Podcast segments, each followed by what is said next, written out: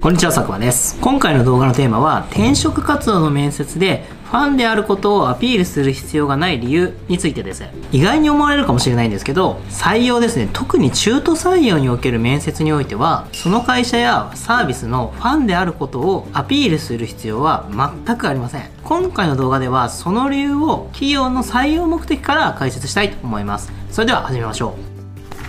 繰り返しになってしまうんですが、転職活動の面接でそのサービスや商品のファンであることをアピールする必要は全くありません。面接の場でその会社の商品やサービスを使っていること、どれだけ好きかっていうのを熱くですねアピールする人っていうのもいるんですね。でただそれは必要ではありません。で必要ではないどころか、それをすることによって場合によっては評価が下がってしまう可能性すらありえます。でこれ誤解しないでいただきたいのは、ファンであってはいけないとかファンであることを隠した方がいいというふうに言っているわけではありません。また全くその会社のことを知らない、サービスを利用したことがない、商品を全く知らないっていうのも良くないです。その会社の選考を受けるにあたっては、サービスを調べ食べてみたり試してみたりすることっていうのはとても大切ですし、ある意味当たり前の行動というふうにも言えません。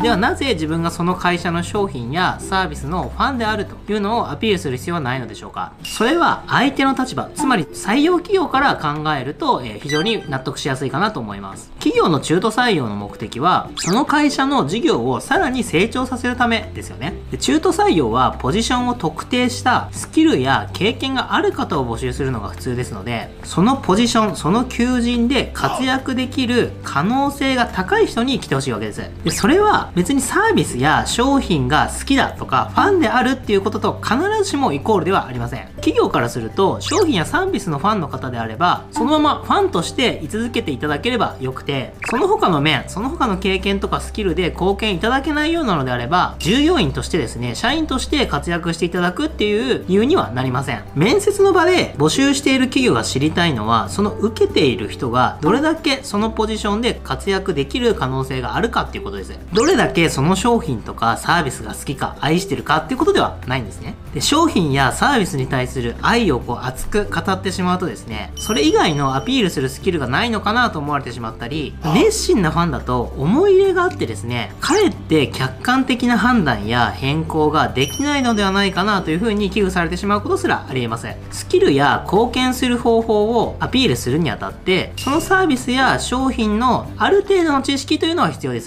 で使ってみたことも利用したこともないのに、その商品をよりよくできますよというふうにアピールするよりも、使ったことや利用した経験があって、その体験に基づいて自分のスキルや経験を生かしてこういうふうに貢献できますという話ができれば説得力は増します。でただそういったものというのは、その自分のスキルや経験でどう貢献できるかというのの説得力を増す材料として使うものであって、どれだけその商品やサービスを自分が好きかということをアピールするためのものではないんです。その商品やサービスの熱烈なファンであったとしても、それを伝えるのではなくて、そのファンであること、ファンである気持ちですね、それと自分の強みやスキルを掛け合わせるとどういう風に貢献できるんだっていうのをアピールすることを忘れないようにしましょう。でまた逆に言うとですね、必ずしもその企業の商品やサービスのファンである必要はないということになります。まあ嫌いであれば入社しようとか受けてみようというふうには思わないと思うのでいいんですが、仮にものすごいファンじゃないとダメなのかなとか、すごく愛がないとダメなのかなっていうようなことで応募をですねやめる必要っていうのはないんですね。その自分のスキルとか経験が生きるポジションでやりがいがありそうだっていうふうに思えれば、